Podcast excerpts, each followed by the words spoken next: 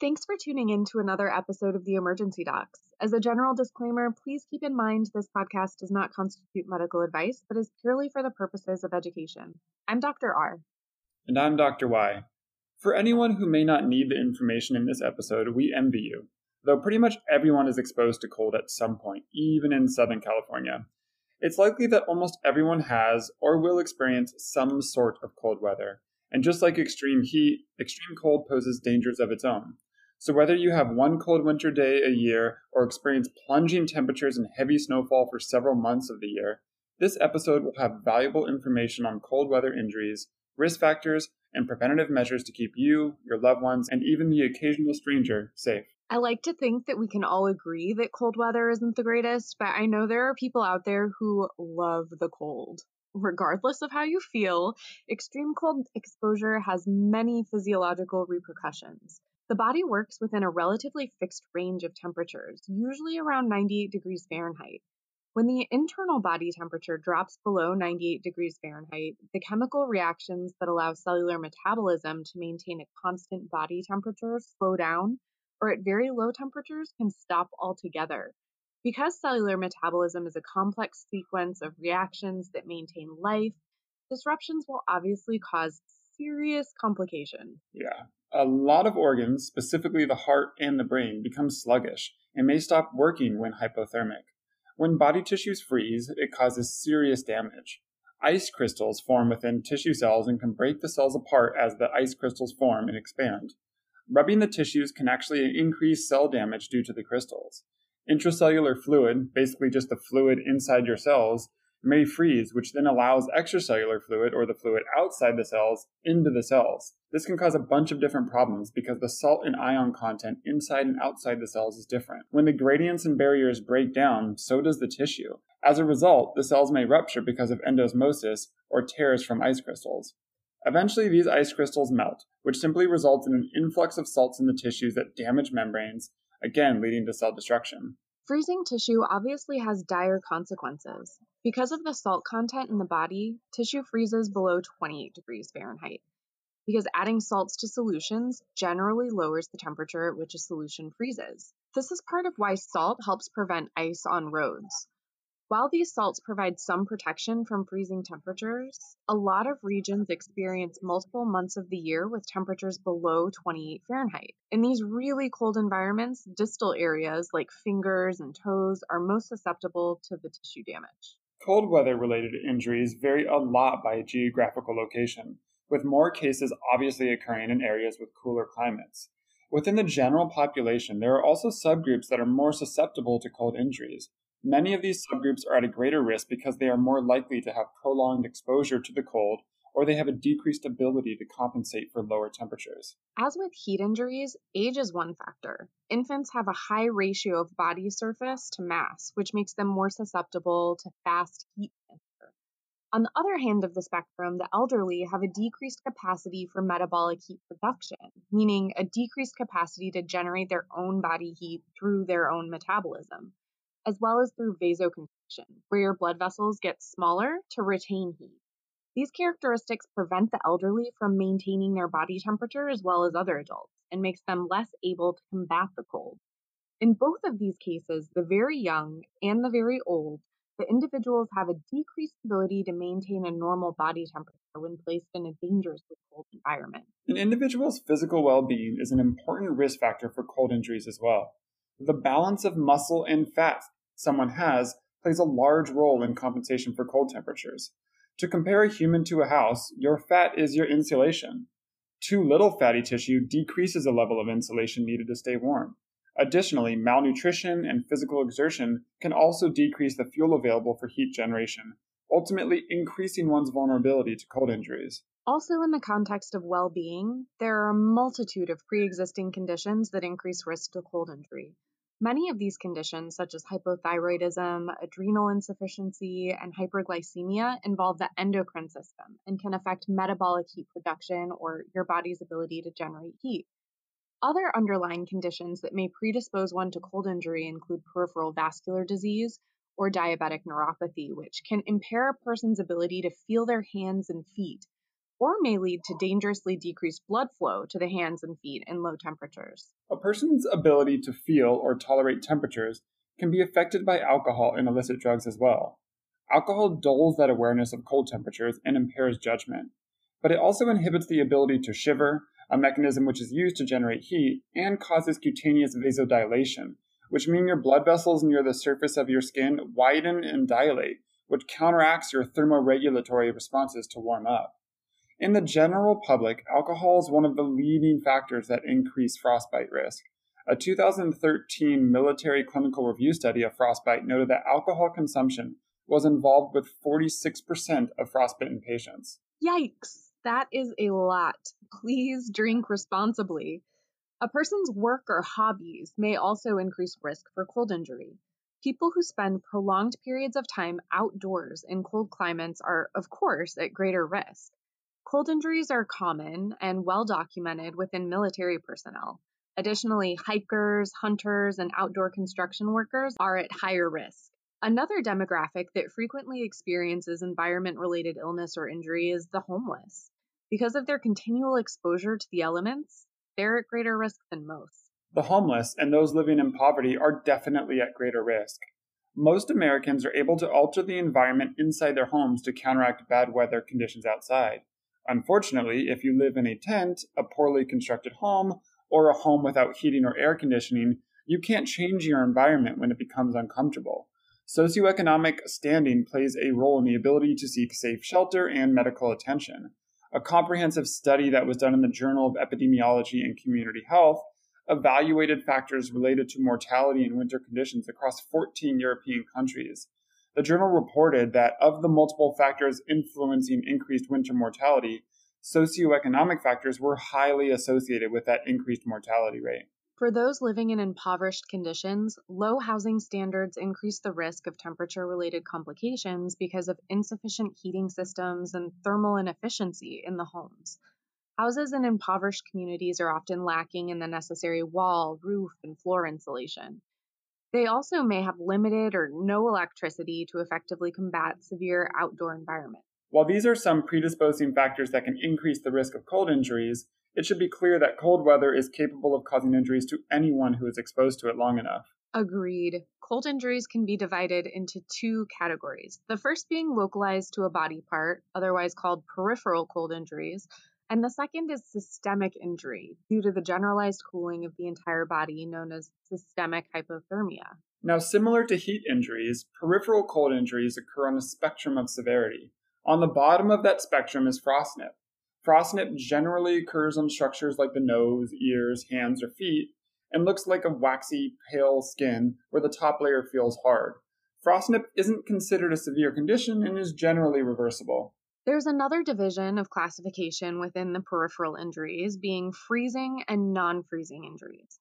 The non freezing injuries tend to heal better and have fewer complications. So, while the next injury on the spectrum, chilblains, is more severe than frostnip, it's still a non freezing injury. Chilblains, also referred to as erythema pernio, is a superficial tissue injury that's caused by prolonged exposure to temperatures above freezing with high humidity and high winds.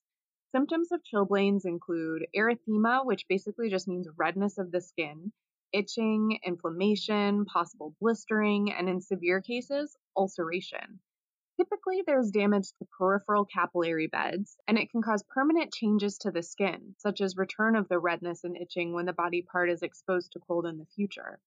It's important to avoid triggers, like cold, to prevent the return of these symptoms. Another non freezing but more severe injury is trench foot.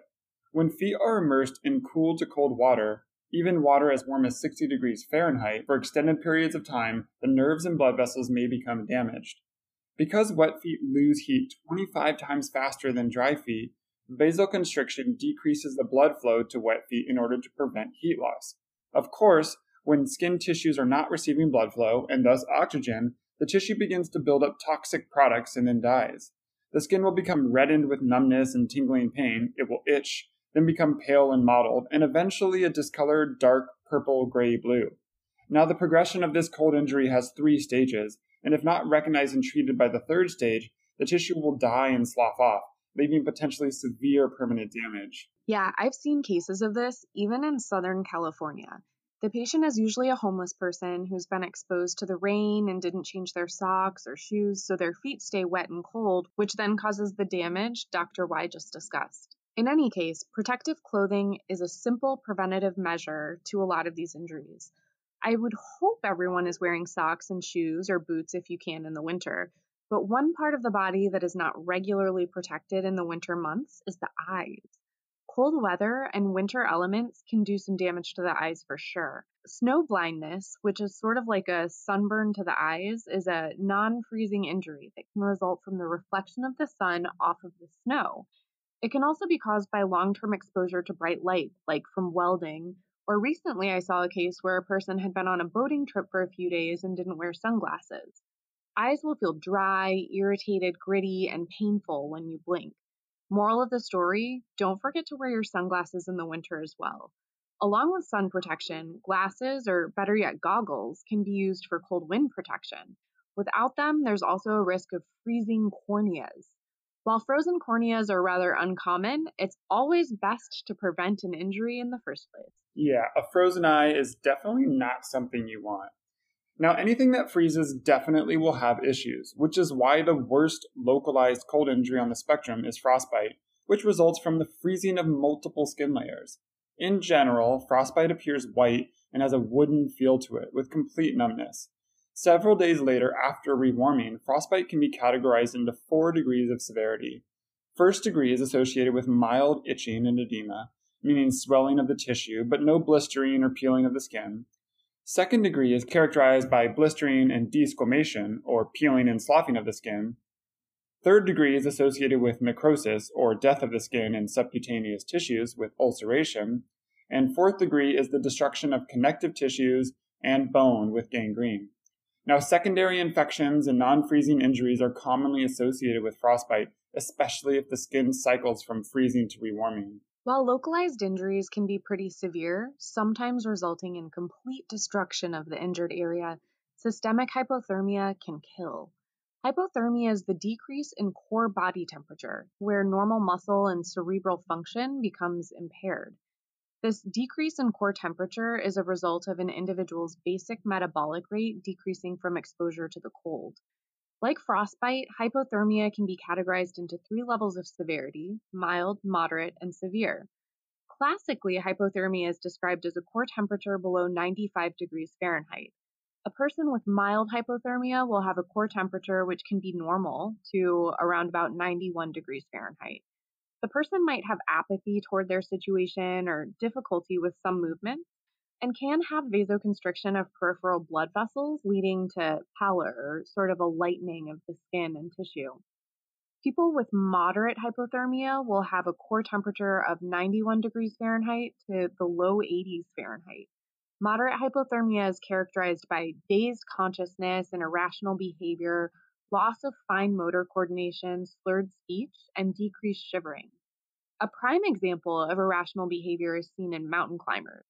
Later staged hypothermic climbers might engage in something called paradoxical undressing, where they sort of take their clothes off despite their hypothermia because they feel irrationally hot in their bundled and heavy mountain gear. Severe hypothermia is characterized by a core body temperature less than 82.4 degrees Fahrenheit. Individuals with severe hypothermia may have heart arrhythmias, decreased breathing and oxygen consumption, low blood pressure, and bradycardia or slow heart rate, losses of reflexes, and loss of voluntary motion. The body stops shivering so that it can conserve glucose. The lowest recorded core temperature for an accidentally hypothermic adult was 56.8 degrees Fahrenheit or 13.7 degrees Celsius, just about half of the normal. Yeah, that's cold. Now, there's an old adage we have in the emergency department a patient isn't dead until they are warm and dead. Now, basically, this essentially means we code and treat the patient until they are warm enough that they should have basal levels of metabolic functioning. There are mechanisms to combat the cold and maintain safe body temperature, but they are not nearly strong enough to keep you safe in many types of extreme conditions. These mechanisms include shivering, peripheral vasoconstriction, and behavioral responses such as putting on more clothes or increasing activity. However, if the body drops below 86 degrees Fahrenheit, the shivering mechanisms cannot warm the body back up, and a first aid or medical treatment is not sought, and the body drops to below about 68 degrees Fahrenheit, cardiac standstill typically occurs, which causes death. The basic principles for first aid are pretty simple conserve body heat and replace the body fuel. These two simple things can make a big difference and allow the natural mechanisms we just mentioned to occur. If a person is shivering, they should be able to warm themselves up at a rate of 2 degrees Celsius an hour. Obviously, this isn't great, but if that heat can be conserved, it can certainly make a difference until the person can get more definitive care. Any source of heat can make a huge difference until trained medical professionals are able to implement rewarming techniques. For chilblains, start by trying to conserve any heat, like Dr. R said. Next, keep blisters and ulcers covered and avoid scratching any of the affected areas. When dealing with trench foot, it's important to dry the feet, remove any and all shoes and wet socks, and keep the individual from walking on their feet as it can cause accelerated tissue damage. For frostbite victims, get them into a warm room as soon as possible. Do not walk on, rub, or massage affected areas, and do not use heating pads, stoves, fireplaces, etc. to rewarm. Frostbitten areas are numb and can burn easily. The best thing to do is put the affected areas into warm, not hot, water. The temperature should be comfortable to the touch for unaffected areas. Rewarming can be a painful process, it is important to not rewarm affected body parts if they might freeze again. This will just cause further damage. Hypothermia is also a very urgent matter. Victims should be moved to a warm room or shelter, and wet clothes should be removed. The body should be warmed by any means possible, for example, with an electric blanket, warm blankets, or skin to skin contact. Warm beverages can be given to increase internal body temperature, but never give alcoholic beverages, and never attempt to give any beverage to an unconscious person. The biggest part of treatment for hypothermic patients is rewarming their core body temperature. There are various methods of doing this. For a lot of mild hypothermia cases, if the victim was previously healthy, passive external rewarming works.